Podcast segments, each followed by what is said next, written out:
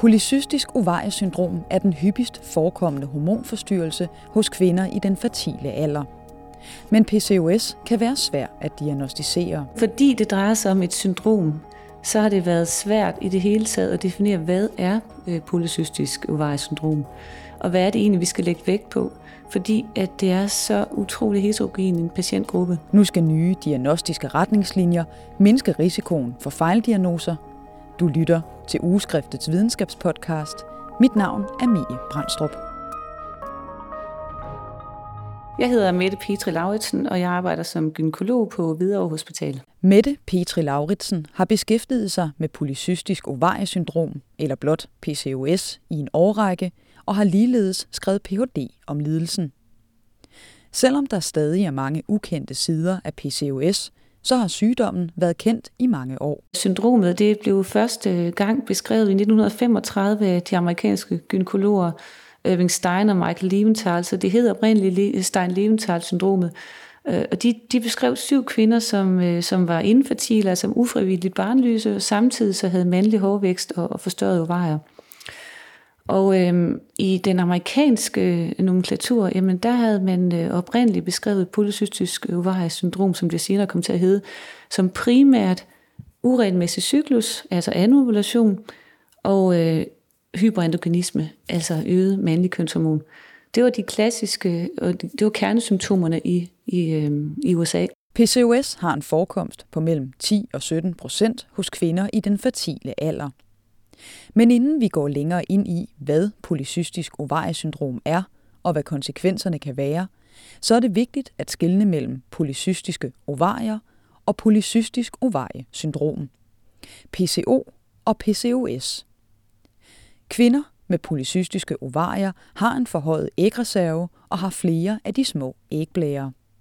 Men det er ikke i sig selv et problem, fortæller Mette Petri Lauritsen. Det er nemlig rigtig, rigtig vigtigt at pointere, at man skal skelne skarpt mellem polycystiske ovarier i sig selv, altså isoleret fund af polycystiske ovarier hos en ung, rask kvinde, og så syndromet polycystisk ovariesyndrom. Og man kan jo let forveksle PCO og PCOS, men det er vigtigt at skille de to øh, begreber ad, fordi at polycystiske ovarier i sig selv er, er en normal øh, fysiologisk øh, tilstand, men som isoleret fund uden andre tegn på PCOS så øh, er der ikke noget, der tyder på, at der er øh, en øget, øh, at der er øget risiko for for eksempel hjertekarsygdom eller diabetes, hvis man har øh, polycystisk ovar i sig selv. Tværtimod kunne man måske sige, at der kan være en fordel ved at have rigtig mange ægblære i sine ovarier. At det kan jo være et spejl for, at man har en, en høj ægreserve, og man ved, at kvinder med polycystisk ovarier, de går også senere i menopausen, øh, så de har en øget en beskyttende effekt mod for eksempel hjertekarsygdom i længere tid. De har en længere reproduktiv øh, periode, altså en længere periode, hvor de har mulighed for at få børn. Og ved man, øh, hvorfor nogle kvinder har, har flere ægblære? Jamen altså for det første, så er der en helt øh, almindelig fysiologisk variation i, at nogle kvinder har en større ægreserve end andre kvinder. Nogle kvinder går også før æg i øh, overgangsalderen, end andre kvinder gør. Og øh, der er jo naturlig biologisk variation i det. Men der er jo nogle kvinder, som har en en, øh, en genetisk, altså en, en, en arvelig tendens til at, øh, at få polycystiske ovarier og også øh, polycystisk ovariesyndrom. At polycystiske ovarier, PCO, er hyppigt hos mange unge kvinder, bakkes op af flere danske studier. Blandt andet studier på Rigshospitalet, som Mette Petri Lauritsen har været en del af. Ja, i vores gruppe på Rigshospitalet, der øh, så vi jo på en, en stor gruppe kvinder, som, øh, som var alle sammen var sundheds, sundhedspersonale på Rigshospitalet, som, øh, som deltog i den undersøgelse, og det var jo formodet raske kvinder.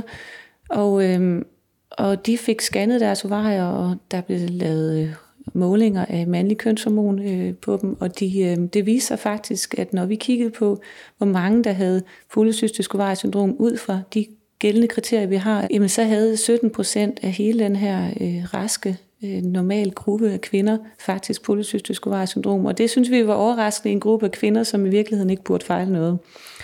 Og når vi så så på alene, hvor mange havde det her ene kriterie for polycystiske ovarier, som vi tidligere talte om, jamen så havde jo så havde 70 procent af kvinder under 30 år polycystisk ovarier.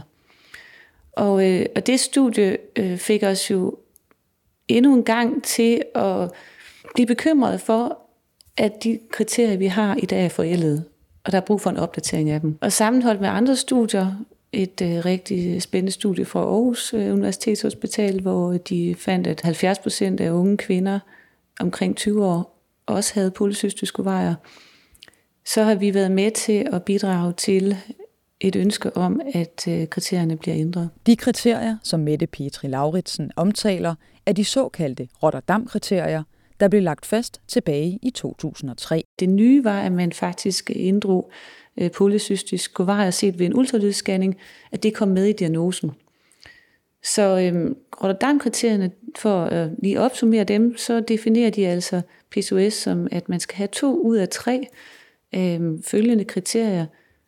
Uregelmæssig cyklus, altså det vil sige en cyklus på over 35 dage, eller slet ikke nogen cyklus, og øh, forhøjet øh, mængde mandlig kønshormon i blodet eller klinisk, og så polycystisk ovarie ved ultralydsscanning.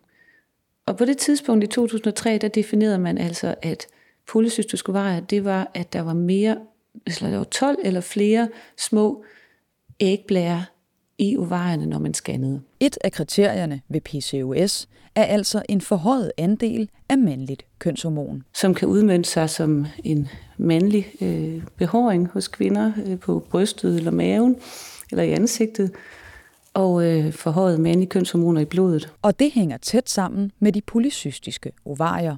Det er jo i ovarierne, at øh, både mandlige og kvindelige kønshormoner produceres. Så de er fabrikken for de mandlige og kvindelige kønshormoner. Og det vil sige, at øh, den, den øh, produktion af mandlige kønshormon, den foregår i det, vi kalder tiggercellerne i, i ovarierne, i de ægblære, som øh, kvinder med polycystiske øh, ovarier har flere af end kvinder uden PCO. På trods af, at kvinder, der lider af polycystisk ovariesyndrom, har flere ægblære, så har de problemer med uregelmæssig eller sjælden ægløsning, der er det tredje diagnostiske kriterie for PCOS. Kvinder med PCOS de har sådan en forstyrrelse i den her fine feedback-mekanisme, i signalerne fra hypotalamus og hypofysen i hjernen øh, til, til ovarierne, som øh, de signaler, som stimulerer til ægløsning og produktion af, af kønshormoner i ovarierne. Og den øh, forstyrrelse ved vi ikke helt, hvad, vi ved ikke helt, hvad der er hønen og ægget, om det er en primær forstyrrelse i æggestokkene, eller om det er, er de signaler i hjernen, øh, der er den primære årsag til det. Men vi ved i hvert fald, at øh, det vi kalder TK-cellerne i, i ovarierne, de producerer en øget mængde mandlig kønshormon hos kvinder med PCOS. Der er en meget tæt sammenhæng mellem den, den for, det forhøjede mængde øh, testosteron, altså mandlig kønshormon, og så en øh, blokering af ægløsning og ægmodning og ægløsning. Så under alle omstændigheder, så den fine øh, mekanisme, øh, som udløses fra hypotalamus og hypofysen i hjernen, som får en ægløsning til at ske, den er i hvert fald forstyrret hos kvinder med PCOS. Men hvor det sådan starter hen, det ved vi ikke præcist. Og den her del med, med overproduktionen af mandlig kønshormon, øh, kan den øh, opstå på andre måder end, end ved at have polycystiske ovarier? Altså man ved også, at øh, binyrerne også har en vis øh, produktion af mandlig kønshormon. Og øh, i sjældne tilfælde, så skyldes øh, en overvægt af mandlig kønshormon tumorer i, øh, i øh, æggestokkene eller i binyrerne. Og så når man stiller diagnosen PCOS, så er det altid vigtigt, at man først har udredt, at det ikke drejer sig om nogle øh, om andre sygdomme, som for eksempel øh, ovar- eller, eller binyretumorer. Man ved altså ikke helt præcis, hvorfor nogle kvinder udvikler symptomerne for PCOS. Et øget antal ægblæger, forhøjet mandligt kønshormon og uregelmæssig ægløsning. Men meget tyder på, at overvægt hos kvinderne spiller en rolle. Altså over halvdelen af kvinder med PCOS øh, er overvægtige, og vi ved, at overvægt er med til at, forstø- øh, at forværre øh, både de reproduktive og de metaboliske forstyrrelser ved PCOS. Og det er, er formentlig øh, øh, via øh, et forhøjet insulinniveau. Altså insulin stimulerer direkte til dannelsen af flere mandlige kønshormoner i ovarierne. Og så har vi igen den her hele den onde cirkel, som, som vi har talt om tidligere. Så insulinresistens, som jo er forbundet med overvægt, og forbundet med en udvikling af type 2-diabetes, forværrer også symptomerne ved PCOS. Der er jo flere studier, der tyder på, at der er en, øh, en arvelig komponent, som øh, under alle omstændigheder bliver forværret ved overvægt. Så måske har man en øh, genetisk, altså en arvelig øh, disposition til at udvikle PCOS, og hvis man så hen ad vejen bliver overvægtig, kan man så risikere, at den proces, den ligesom bliver skubbet i gang. Eller man kan vente om at sige, at vi ved, at kvinder, som øh, taber sig, som er overvægtige kvinder med PCOS, som taber sig, der kan et vægttab på 5-10% faktisk være med til at øh, regulere deres cyklus, så den bliver normal igen. Og så de får normale ægløsninger, og også igen kan blive gravid på normal vis. PCOS kan have både fysiske og psykiske konsekvenser for de ramte kvinder. Kvinder med PCOS de har en øget risiko for øh, at udvikle øh, det, vi kalder insulinresistens og, og dermed øh, type 2-diabetes. Og så diskuterer man også, om der er en øget risiko for hjertekarsygdom øh, ved PCOS. Øh, der er et øh, nyere stort dansk studie, der har vist, at det er der faktisk også en øget risiko for, øh, for hypertension, altså for højt blodtryk hos kvinder med PCOS. Så er der en, øh, en risiko for at udvikle øh, endometriekancer eller endometriehyperplasi på grund af det her relativt høje østrogenniveau, som kvinder med PCOS har, som både kommer fra deres øh, ovarier og fra deres fedtvæv. Og så de har den manglende afstødningsblødning for grund af, at de ikke har en fast cyklus. Øh, så har de en øget risiko for endometriekancer, men det er en risiko, som vi mener er meget lav, øh, hvis de kvinder de behandles relevant, for eksempel med p-piller. Det kan give en øget bekymring. Man ved, det er forbundet med angst og depression og have diagnosen PCOS hos dem, der også skal øh, døje med øh, uønsket hårvækst. Det har både fysiske og psykiske øh, meget alvorlige konsekvenser for den enkelte kvinde. Polycystisk ovariesyndrom er den hyppigste årsag til, at unge kvinder henvises til fertilitetsbehandling. Men den gode nyhed er, ifølge Mette Petri Lauritsen, at fertilitetsbehandlingen rent faktisk kan gøre en forskel. Kvinder, som har øh, polycystisk ovar i sig selv, hvis de har en normal cyklus, jamen, så skal de på grund af grund ikke være bekymrede, for så har de bare en god ægreserve med rigtig mange æg, ægblære, og, øh, og det skal de være glade for. Hvis de har en uregelmæssig cyklus, jamen, så er der jo god hjælp at hente. Der skal, man kan jo øh, både indirekte og direkte ved øh, let, let hormonbehandling, øh, kan man jo stimulere vejene til, at der kommer en ægmodning og en ægløsning. Altså hvis man har PCOS og øh, kommer i fertilitetsbehandling på grund af manglende ægløsninger, jamen så er kvinder med PCOS faktisk meget fertile og opnår let graviditet. Så de skal måske have hjælp til det, men øh, generelt så har de en høj fertilitet. Der er jo flere studier, der tyder på, at de får, øh, kvinder med PCOS får måske en mindre familie. De har måske en mindre familiestørrelse som 44-årige, men de får et barn lige så hyppigt som kvinder uden PCOS. Og øh, der er også øh, flere studier, der, tyder, der viser, at øh, kvinder med PCOS øh, bliver lige så ofte gravide som kvinder uden PCOS. Som tidligere nævnt, så blev kriterierne for PCOS fastsat tilbage i 2003. Men et af kriterierne, nemlig de polycystiske ovarier, har været genstand for debat. Lige siden øh, Rotterdam-kriterierne kom, har der været diskussion omkring det her ultralydskriterie øh, med af polycystiske ovarier, og det har været debatteret hæftigt internationalt, øh, om hvor grænsen skulle ligge, og øh, om øh, det kriterie overhovedet skulle med. Og som årene er gået, er der kommet flere studier, der viser, at polycystiske ovarier hos unge kvinder er langt mere udbredt end hidtil antaget. Blandt andet forskningsprojekterne på Rigshospitalet og Aarhus Universitetshospital. Det skyldes ganske enkelt, at den teknologiske udvikling har rykket sig markant, siden kriterierne blev indført tilbage i 2003. Vi har simpelthen i de sidste mange år fået meget bedre ultralydsudstyr, og vi har fået bedre adgang til ultralyd. Og øh, det udstyr, vi har i dag, det er så godt, at vi er den, i stand til at identificere mange flere små øh, ægblære, altså små follikler, som vi også kalder det, end vi kunne øh, for eksempel for bare 10 år siden. Så man er simpelthen i stand til at finde flere af de her ægblære hos helt almindelige kvinder, og det blandt andet også er årsagen til, at diagnosekriterierne er modne til at blive ændret. Ja, vi har simpelthen bedre udstyr ganske enkelt, og det har vi jo generelt også bedre adgang til. Og øhm, det er en af, det er en af, af årsagerne, og så kan man sige, at kriterierne har også været defineret ud fra et enkelt studie, som man øh, brugte som udgangspunkt for det i 2003. Og i dag har vi jo langt flere studier af, hvordan, øh, hvordan øh, øh, ægreserven er hos øh, normale øh, kvinder, og hvordan den falder, øh, hvordan ægreserven falder igennem øh, den reproduktive levealder. Og vi har også øh, på Rigshospitalet lavet flere studier, der, der belyser det. Så vi ved jo en del mere om emnet, end vi gjorde for bare 10 år siden. Det bedre udstyr og de hyppigere fund af polycystiske ovarier har nemlig øget risikoen for overdiagnostisering af PCOS. Baggrunden har været, øh, så primært været, at der er kommet flere øh, rapporter, som er tydet på, at vi faktisk øh, ud fra de gældende kriterier, som vi har nu, overdiagnostiserer polycystisk ovarie, og dermed også er i risiko for at overdiagnostisere polycystisk ovarie syndrom. Og det har jo givet en stigende bekymring for, at vi kommer til at stigmatisere især unge, raske kvinder, Øh, som i virkeligheden ikke fejler noget, men har en god ovariereserve. Det kan jo give rigtig meget angst og usikkerhed og bekymring, hvis man øh, for eksempel er bekymret for, at man ikke vil kunne få børn. Og det fylder jo selvfølgelig meget hos unge kvinder, som lige præcis er i, i den reproduktive alder.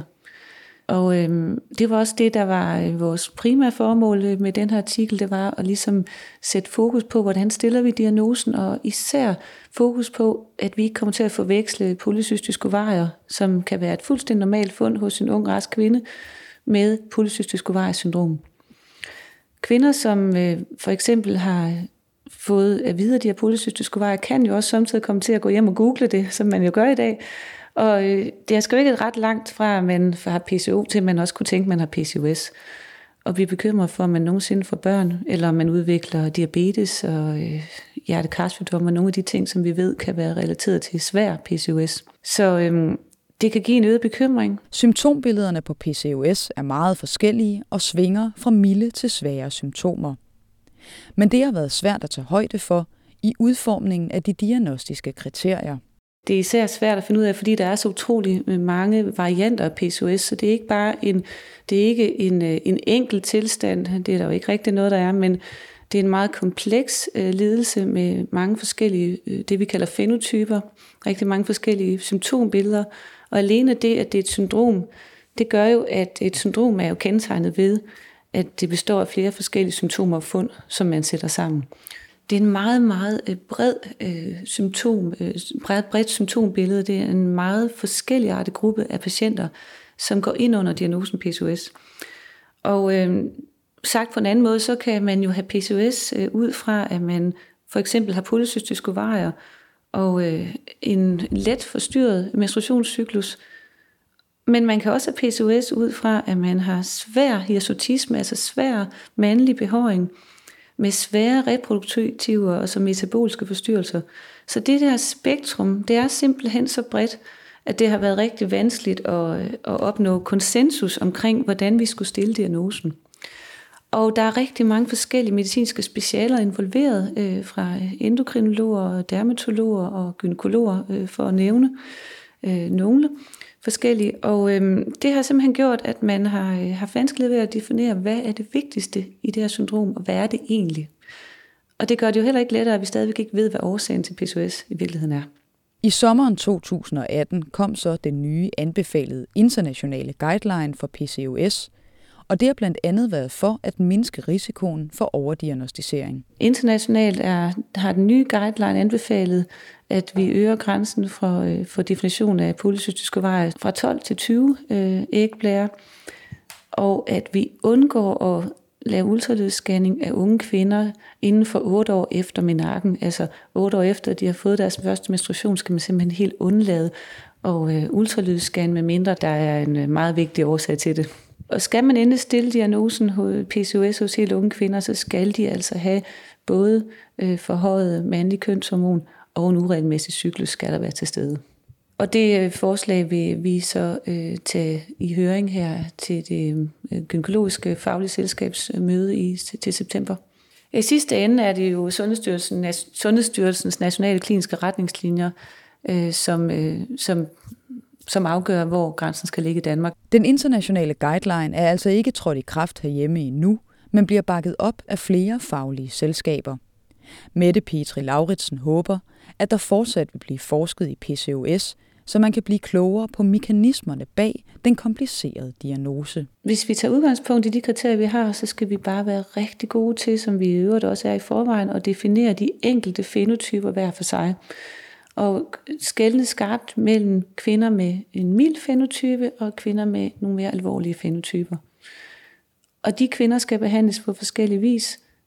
De skal jo henvises afhængig af de symptomer, de nu engang har hver især. Så de skal jo stadigvæk til forskellige medicinske specialer, men det er vigtigt, at vi gør os meget klart, at PCOS er mange forskellige ting, som skal forhandles på forskellige vis, og at vi også øh, bliver bedre til og følge op på de kvinder, som reelt er i risiko, og identificere de kvinder, som reelt er i risiko for at få de mere alvorlige følgesygdomme. Og hvordan øh, kan man mere, hvad kan man sige, sådan forskningsmæssigt øh, blive skarpere på det? Altså, vi kunne jo godt tænke os øh, i vores gruppe på Rigshospitalet at følge op på den øh, gruppe af kvinder, som, øh, som vi tidligere har, har set på, og se om de kvinder, som faktisk havde diagnosen PCOS i forhold til Rotterdam-kriterierne, udvikler nogle af de øh, følgesygdomme, som man er bekymret for. Eller bare følge op på, hvordan, hvordan det går dem øh, på længere sigt. Og det er noget af det, vi mangler rigtig meget af. Vi mangler follow, det, vi kalder follow-up-undersøgelser, hvor vi ser på, hvordan en gruppe kvinder med diagnosen PCOS, hvordan øh, har de det efter 10 år i forhold til både øh, deres fertilitet, metaboliske øh, sygdomme og hjertekarsygdomme og øh, andre risikofaktorer.